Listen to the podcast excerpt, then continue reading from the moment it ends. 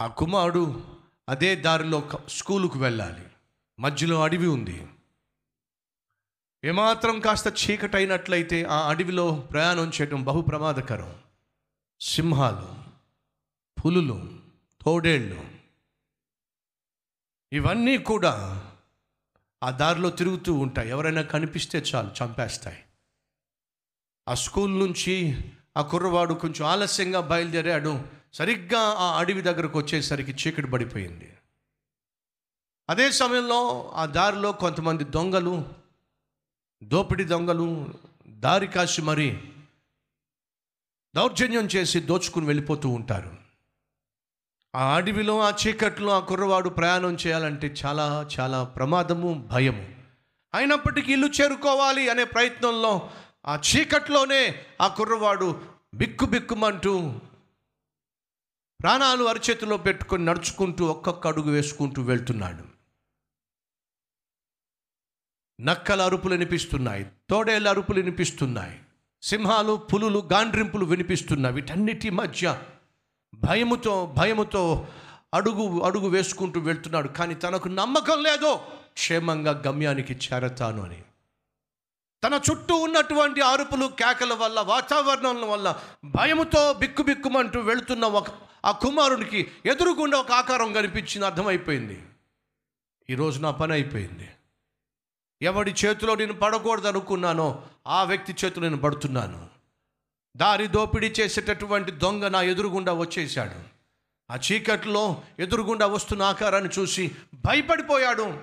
ఏం చేయాలో అర్థం కాక నిశ్చేష్టుడై అలా ఉండిపోయాడు. ఆ ఆకారం నెమ్మదిగా దగ్గరకు వస్తున్నప్పుడు వణికిపోతున్నాడు. కొంచెం దగ్గరకు వచ్చినప్పుడు అటువైపు ఉన్నటువంటి ఆకారము ఇటువైపు ఉన్నటువంటి ఆ స్టూడెంట్ని చూసి నాయనా నేనే మీ నాన్నను భయపడొద్దు అనే స్వరం విన్నాడు.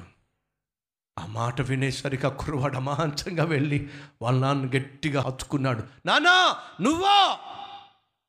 ఎస్ భయముతో భీతితో ఇంటికి చేరుకోలేని స్థితిలో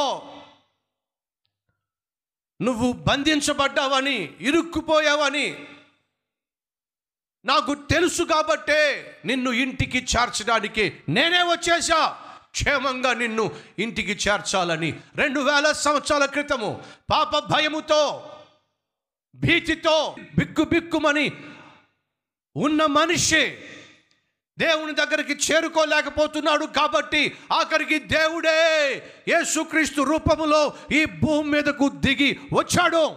ఎందుకో తెలుసా? నీకు నాకు నా భయాన్ని పోగొట్టి నిన్ను నన్ను పరలోకానికి చేర్చడానికి. ఎందుకు అంతగా ఆయన పరలోకాన్ని విడిచిపెట్టి భూమి మీదకి రావాల్సి వచ్చింది? ప్రేమ. ఆయన ప్రేమ బలవంతం చేసింది కాబట్టి ఆయన భూమి మీదకి రావాల్సి వచ్చింది. యేసుక్రీస్తు ఈ భూమి మీద జన్మించాడు.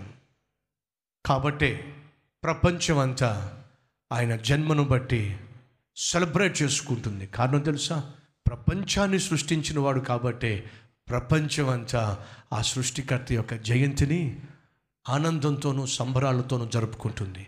కానీ ప్రియ సహోదరి సహోదరులు ఇది కేవలం పండగగా మిగిలిపోతే సంవత్సరంలో ఒకసారో రెండు సార్లు మందిరానికి వచ్చే వ్యక్తిగా నువ్వు మిగిలిపోతే ఆశీర్వాదం కాదు.